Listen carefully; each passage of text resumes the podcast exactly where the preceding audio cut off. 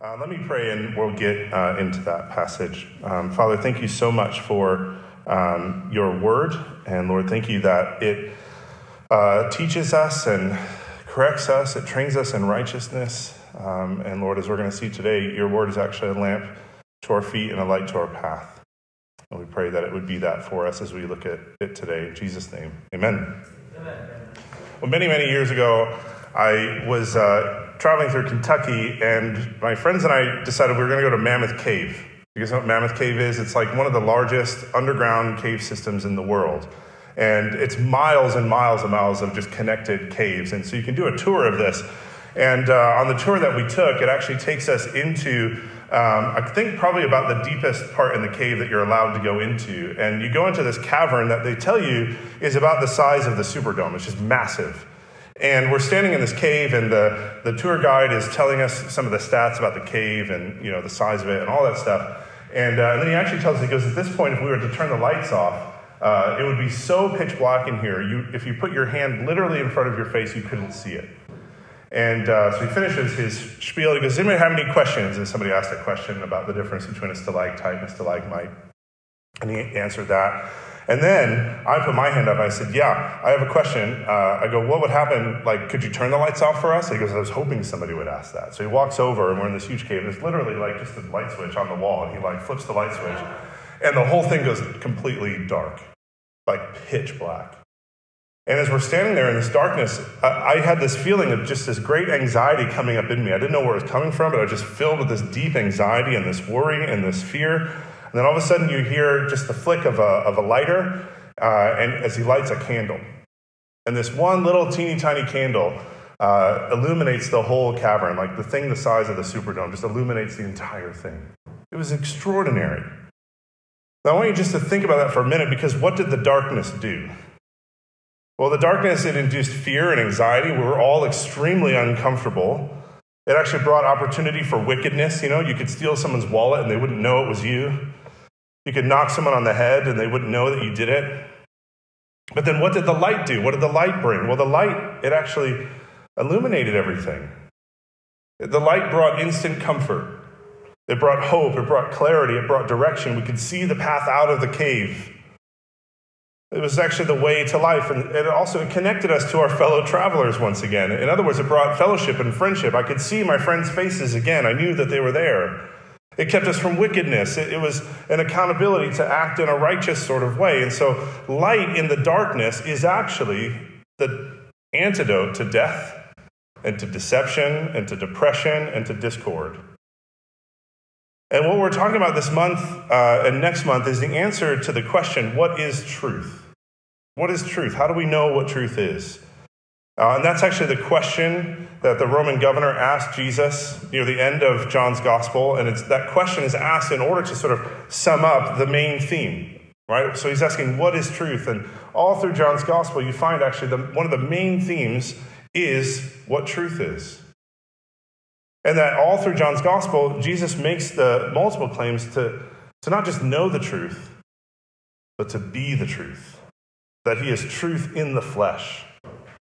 And what we said last week is that because Jesus made claims like this, that we have to either center our whole lives around him or we have to just dismiss him entirely. It's, it's either or.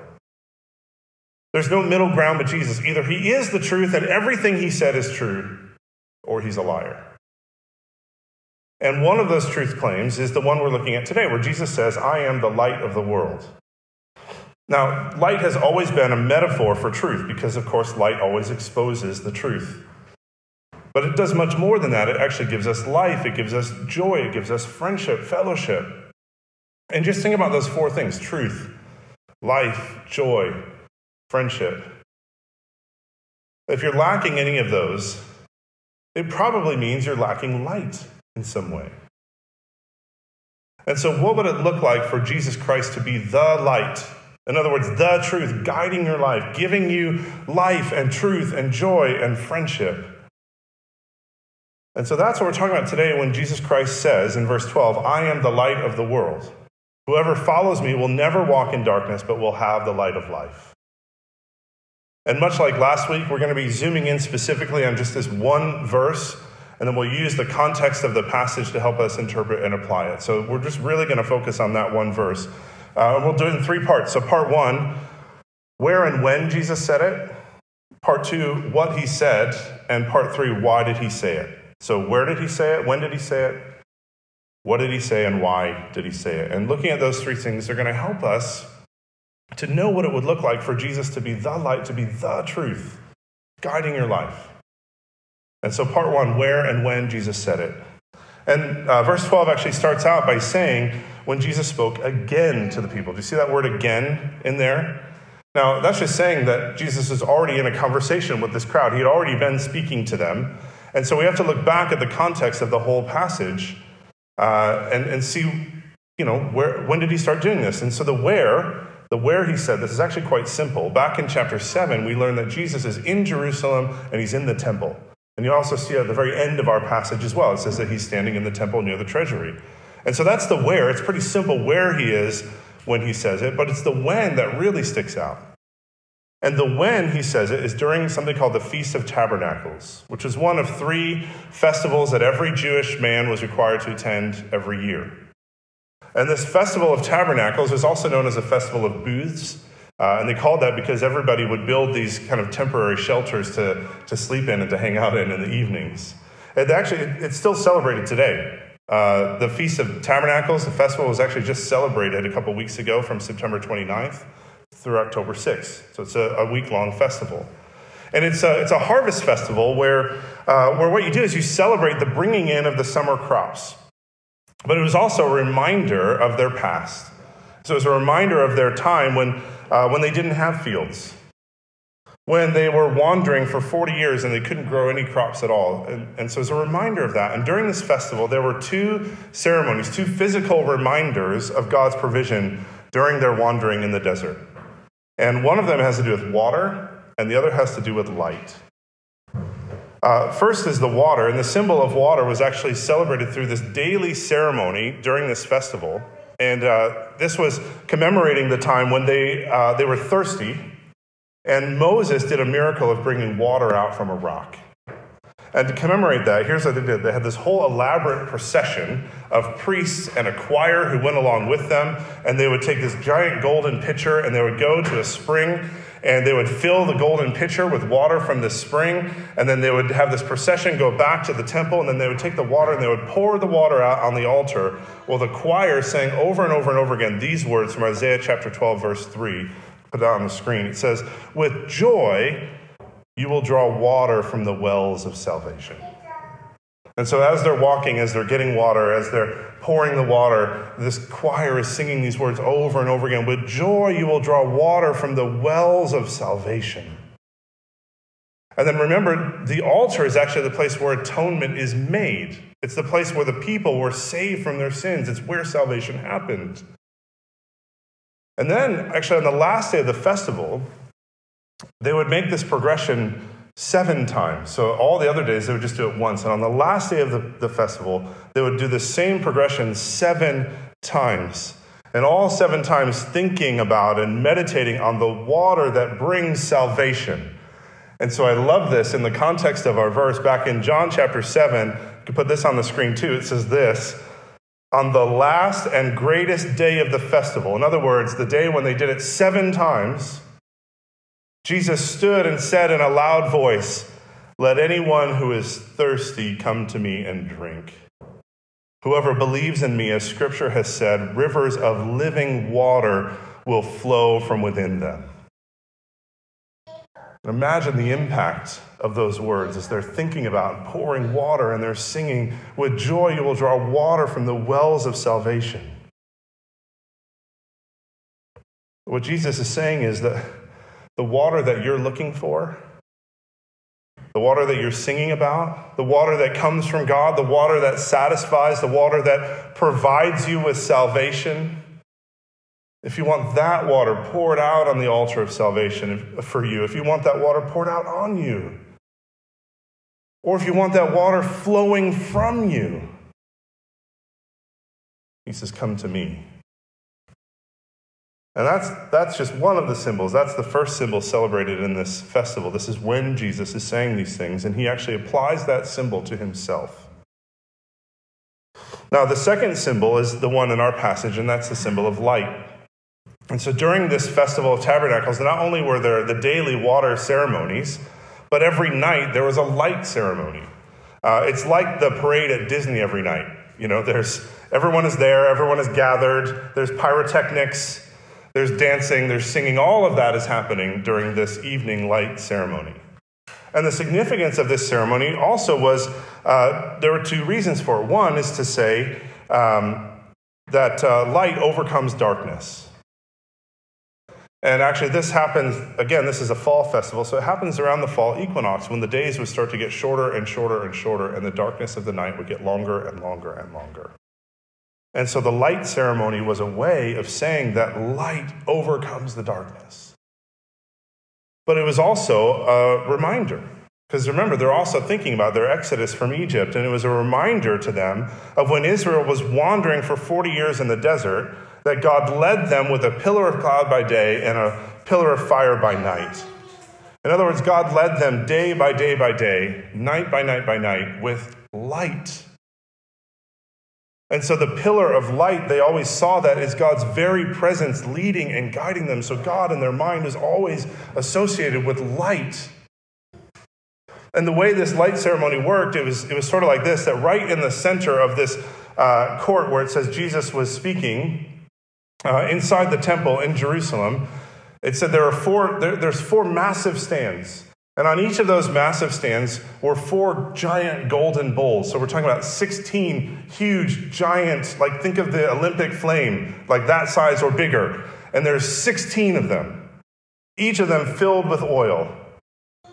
And every night they would light these during the festival. And the ancient historians that wrote about this, they said that all of Jerusalem was illuminated by these 16 golden bowls of light. You could think of it like it's a pillar of light. And in a world that did not have public lighting after dusk, this light then shined like a pillar of light and then shining off the yellow limestone walls of the temple. It must have been spectacular. And while these huge lamps were being lit, then it, the historians would say that choirs of priests would sing and everybody would be dancing in the streets. And it was a way of celebrating that God's presence was with them and that God leads them. Now, in contrast to when Jesus offered the living water, which is again the high point, the last day of the festival, probably while that water was being poured out, that's the when. But here, when he says this, when he says, I am the light of the world, you'll note that it's the next day. If you look at verse uh, 12, it's, it's the next day, it's the day after the festival is over. And so now the lights are snuffed out. Now the, the 16 golden bowls are empty. And so now the light is missing. And this is the moment when Jesus stands there and he says, I am the light of the world. In other words, what he's saying is these lights might be extinguished, but my light continues to shine. Those lights, they might only illuminate Jerusalem, but I am the light of the world. Now, that's the context, right? That's when and where he says this. But let's zoom in on that particular phrase when he says, I am the light of the world. And so that's part two, what he said. And if you were here last week, you'll remember that, that phrase, I am. That in the original language, it's, like, it's an emphatic way of saying I am. So literally, it's like saying, I am, I am. Uh, it's the words ego eimi. Uh, but not only is he being emphatic, he's actually quoting what God said to Moses in Exodus 3:14. When Moses asked God, he says, "What's your name, God? What should I tell them that your name is?" And God said to Moses, "I am who I am." And that becomes the holy name of God. That's, that's actually the name Yahweh. And in the Greek translation of Exodus 3.14, it's translated as ego eimi. It looks like this. We can put that up. One more. There we go. Ego eimi. I am, I am. It's the very same thing that Jesus says in this passage. I am, I am. And 14 times in the book of John, Jesus uses this same way of describing himself ego eimi. I am, I am. The very sacred name of God itself. And this is one of the ways that Jesus claims to be truth himself, truth in the flesh. Seven of those 14 times that he, he says that, he actually takes something that we know and understand, like bread, right? You can hold bread in your hand light. You can flip on a light switch and you understand what light is. Or a shepherd, or he talks about a grapevine. And he says, I am. I am bread. I am light. I am a shepherd. To put that another way, he's saying, I am God bread. I'm God light. I am the God vine. Now, the reason I had the reading today go all the way through verse 20 is because I wanted us to see verse 20. There isn't time for us to address this dialogue that Jesus has with the Pharisees. It's quite complicated, actually. But in verse 20, it's kind of extraordinary. It actually says that after Jesus says, I am the light of the world, they have this little debate. Uh, and then it says that they didn't try to seize him. In other words, they didn't try to kill him. That, that's why they would have seized him, is to kill him. And the implication is that's what they wanted. They wanted to kill him. But why would they want to kill him? Well, it's because of his claim I am, I am. He applies the holy name of God, Yahweh, to himself. In other words, what he's saying is, he is saying, I am God in the flesh. But then zoom in even further because look at what he's claiming to be. He's the God who is light, God in the flesh who is light, the light of the world. And last week, he made the claim to be true bread from heaven. And in this passage, he makes the claim to be true light from heaven. So, why light? Why, why this picture? Well, the word light is used more than 130 times in the Old Testament in reference to God. And so, to say, I am the light of the world, is to double down on the claim to be God. Because light is so closely associated with God and God's presence. I mean, just think about this in the ancient account of creation in Genesis chapter 1, the very first thing that God creates is light. And then in Daniel chapter 2, verse 22, Daniel is, is praying and he says, God, you reveal deep and hidden things. God knows what lies in darkness, and light dwells with him. In Psalm 102, verse 4, it says, The Lord wraps himself in light as with a garment. In Psalm 27 1, it says, The Lord is my light and my salvation. In Isaiah 60, verse 19, the Lord will be your everlasting light. In Micah 6 8, though I sit in darkness, the Lord will be my light. And that's just five or six of the 130 of those, all through the Old Testament. And so Jesus makes the claim to be light and then when he puts the holy name of God in front of it, Yahweh light, I am who I am light, he is making the highest claim of all. That he, Jesus Christ, is God, the God who is wrapped in light as with a garment. That light dwells with him, the everlasting light. So, what's he getting at by doing this? Why, why is he saying this? What's he getting at? Well, what he's getting at is this is are you sick? Are you unwell? Light is what brings life. Jesus is saying, I am the light of life. I'm the great physician, and to have me at the center of your life is to have hope for healing. Even if you're not healed in this life, you will be completely healed in the next. What he's also getting at is this is do you, do you feel depression? Do you feel anxiety? Well, light brings joy. Jesus is saying to have me in your life at the very center of your life is actually to bring joy into your life. Now, here's what else he's getting at Do you feel lost? No sense of what is true anymore? Are seeking your identity, trying to find who am I in some way, your identity? Well, light brings truth, and Jesus is saying to have me at the very center of your life is to have actual truth, an actual foundation. Here's more of what he's getting at. Do you feel alone? Lonely? Light brings friendship, it brings fellowship. It means you can see somebody else's face. And so Jesus is saying to have me at the very center of your life is to never be alone again. Do you see the power of this metaphor?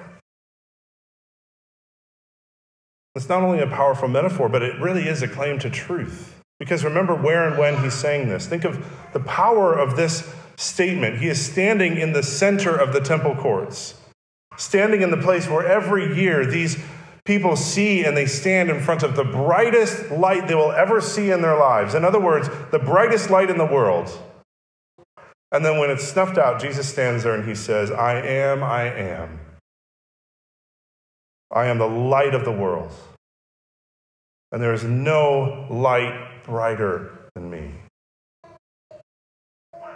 And just think with me for a minute what is the brightest light in your life? In other words, what is your life centered around? Career, health, good looks, reputation, influence, relationship status, family? Let me ask this question a different way. Where do you get your identity? How do you know who you are? And whatever the answer to that question, that is the light of your life. However, you answer that question, that's your foundational truth.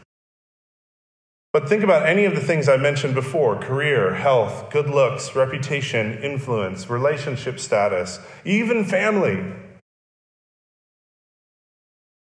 Every single one of those lights can be extinguished in a moment. But Jesus Christ, when he said, I am, I am, he's making a truth claim. He's making a claim to divinity, it, that he is the eternal one. In other words, when he says, I am, I am the light of the world, he's saying, I am the only light that can never be extinguished. And so, to make him the center of your life, to make him the light of your life, is to have an eternal light guiding you, giving you your identity. Which leads us then to part three the why. Why did Jesus say it? Well, look again at our verse. He says, I am the light of the world. Whoever follows me will never walk in darkness, but will have the light of life. Have you ever tried to travel in total darkness or to try to walk in total darkness? Uh, it's almost impossible. A number of years ago, I, uh, I wanted to get to go uh, from San Diego to uh, Las Vegas for, it's very nerdy, but uh, like a bicycling convention. And uh, some friends of mine were at the same time training to be pilots. And so I was telling them, oh, I'm kind of interested in going to this thing in Las Vegas. They're like, do you want us to fly you? And I was like, uh, is that safe? Is that cool? And they're like, it's totally safe. It's totally cool. Uh, he goes, but, I, but we are going to have to like bring our friend who knows how to fly at night because that's like a whole other thing. And I was like, all right, how much is it going to cost me? And they're like, I don't know, just give us a hundred bucks or something. I'm like, okay, great. So we fly to Las Vegas. We, I go to the bicycle show and, uh, and then we're flying back, and it's that evening. And uh, I'm going to be honest, I'm a little bit nervous about this. And uh, so we get in the plane, and it's totally dark. But, you know, when you're near the city, it's still pretty bright. Like, you can still see stuff. But then as we get further and further out into the desert, you look out the window, and you can see nothing. Absolutely nothing. There is no light at all. You could not fly by sight. And so this is why my friend's like, I got to bring my friend who knows how to fly at night because the only way you can fly in the darkness is just by the instruments. That's the only way you know you're not headed straight into the ground. In other words, the instruments were the pilot's light, they were the light of life for us. Or think about this in, in another way. Remember what happens in the cave when the lights are out? There's no light, it's utter darkness. And that darkness leads to death and deception and depression and discord. But Jesus came. The reason that he came, the why, why did he come? Why is he the light of the world? What does he say? It's so that we will never walk in darkness. And that word there for walk in our verse and uh, all through the New Testament, the word for walk is almost always a metaphor for life. In other words, whoever follows Jesus, he's saying, will not live in darkness. And when you're in darkness, I mean, just if you're like me, when you're in darkness, doesn't it feel like that darkness is now your whole life? right? You lost your job, and doesn't it feel like your whole life is over? Money is tight. You're not sure you're going to make rent, and doesn't it feel like your whole life is over? Or they break up with you, or you have a huge fight with your spouse, or you're sick, or your kids are sick, and when that happens, doesn't it feel like that's your life? Every time that I get sick, I think to myself, well, this is it now. This is how I feel. And whatever the darkness we're walking in, doesn't it always feel like that's our life? Like life is over now? And so, what do we need to do? Well, what does our verse say? Jesus says, Whoever follows me will never walk or live in darkness, and instead will have the light of life. Which means that no matter the darkness we might be facing, the, first, the person who follows Jesus will always have light. The light that is life, the light that is truth, the light that is joy, the light that brings friendship. The light that says, no, our lives are not over. And so, what do we need to do? What we need to do, Jesus says, is to follow him. And for some of you, that means to begin to follow him for the first time. Now, to follow anyone actually means to humble yourself, right? Like if you're going to follow somebody else's lead, it means you're not the one leading, they are. So you, you have to humble yourself. And so the same is true of Jesus. You can't come to Jesus proud. Because pride says that I'm without sin. Pride says I'm good enough. Pride says, look at all the good things that I've done. Look at all the good things that I could do. But humility says to God, God, I've rejected you. I've gone my own way. I've tried to make my own light. I've made all kinds of other things the light of my life my career, or money, or relationship status, or influence. I've made that the light of my life. I've centered my life around those things. But humility says, But today, God, I confess all that, all of that. And I want to make you the center of my life. I want to make you the light of my life. That's what humility is. Um, at another point, the Apostle John, who wrote this account of Jesus' life that we're looking at, he also wrote these words, and they were referenced earlier. And we could put these on the screen too. It's 1 John chapter 1, verses 5 to 9. And here's one of those references to light. It says, God is light in him there is no darkness at all. If we claim to have fellowship with him and yet walk in the darkness, we lie and do not live out the truth. But if we walk in the light as he is in the light, we have fellowship with one another. And the blood of Jesus, his son, purifies us from all sin. If we claim to be without sin, we deceive ourselves and the truth is not in us. In other words, pride. But, verse 9, if we confess our sins, humble ourselves. He is faithful and just and will forgive us our sins and purify us from all unrighteousness. And so, if we humble ourselves, if we confess our sins, specifically the sin of rejecting God by making anything other than God the light of our lives, that if we confess that, if we humble ourselves, then God will forgive us our sins and purify us from all unrighteousness. And don't you want that? Don't you want that light in your life? That light that never goes out to guide you, to lead you, to purify you. When Jesus says, I am the light of the world, this is what he means. Now, this statement of Jesus is not only about becoming a Christian, it's actually also how we live as a Christian. And so to follow Jesus is to have the light of life. It's actually, this is how a person becomes spiritually mature. And if you were here with us in September and the start of October, you know that it's pretty much that's pretty much all we talked about for about six weeks is how do we become spiritually mature? And well, here's that theme again. Because look at the words that are in here. Look at the word follow. Look at the word walk. These are words of progression, of movement. Remember, that word walk is a metaphor for life.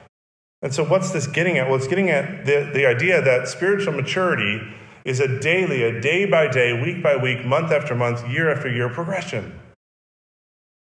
And this is talking about day by day spirituality. It's talking about the long obedience in the same direction. It's talking about the well worn path, all those different images that we've used. In fact, the word follow that John uses here, it was actually used in the ancient world to talk about a number of things. Uh, one of those ways Uh, if you're going to use the word follow, you might use it to talk about a soldier following his commander on a long march into battle. The soldier follows his commander wherever the commander goes. And so the Christian is like the soldier whose commander is Christ. Another way the word follow was used was to talk about taking the advice of an older, wiser counselor. And so a person goes to this older, wiser, more experienced person and says, What should I do? And if after they get the advice, the person goes and does the advice, then they would say that person followed the advice. It was also used of following the law. So if somebody, if there was a law that said do this, don't do that, and somebody didn't do this and did do that, followed the law, did that, they say you followed. There's also the idea of learning a new skill from a teacher. A teacher taught you the skill of how to do something. If you go and do it, then the word that they would use is that you followed the teaching. And so, in other words, to follow or to be a follower of Christ is to daily take his advice, to daily go where he is going, to obey his word, to take his teaching all the way into our lives. That's what it is to have the light of Christ. And the two most obvious ways to do that are to be with his church and to read and to apply his word. Now, we kind of skimmed over it already, but in those verses in 1 John chapter 1, uh, you remember where it says uh, that to be in the light is to have fellowship with not only with Christ, but with one another? In other words, to be with one another in the church.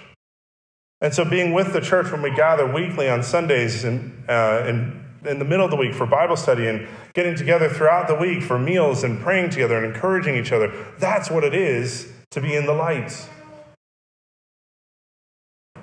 So that's one way of being in the light, one way of following Jesus. But the, the other way to follow Christ daily is to read his word and apply it. In Psalm 119, verse 105, it says, Your word is a lamp for my feet and a light on my path. And look at me when I say this. I cannot say this more. Uh, I don't know. I don't know the word. I can't say it. It's not, there's nothing more important than I can tell you this morning. If you want the light of Christ in your life every single day, the way to have that is to be in His Word. I cannot give you any other way to spend time reading and applying God's Word. And if you're not doing that, if that's not part of your life, then you are missing the light. You are walking in darkness. You have no light for your path. That is what God has given to us. Now, if you want help with that, we're, we are going through a day by day devotional as a church. If you don't have one, let us know. I will. I made the commitment a couple weeks ago that I would drive it to you, and then Nelson said, Could you bring me one? And he lives in like Riverside. And so I will almost certainly drive it to you, unless you live in Orange County or something. Um, if you don't have one, just write devotional on your contact card, and I, I, will, I will bring you one. I'll deliver it to your house. That's how important I think this is. God's word is a lamp to our feet, a light to our path, and if we're not in it, we don't have the light. And so I love this metaphor. Jesus says, I am, I am the light of the world. He is the light of the world. He is the eternal, never to be extinguished light that brings true life brings real truth, brings joy, brings friendship. And what could be better than following him day by day, week by week, month after month, for year after year? The light of the world giving us the light of life. Let's pray. Father, we, we want so badly to have this light in our lives. That we would make you the center of our lives, that you would be the light of life, that our whole lives would be centered around you. And Lord, we don't have time to talk about this, but actually, the implication of that is that light then flows out of us into other people. And so, Lord, as we receive the light from you, may we also give that light to everyone around us. We ask it in Jesus' name. Amen.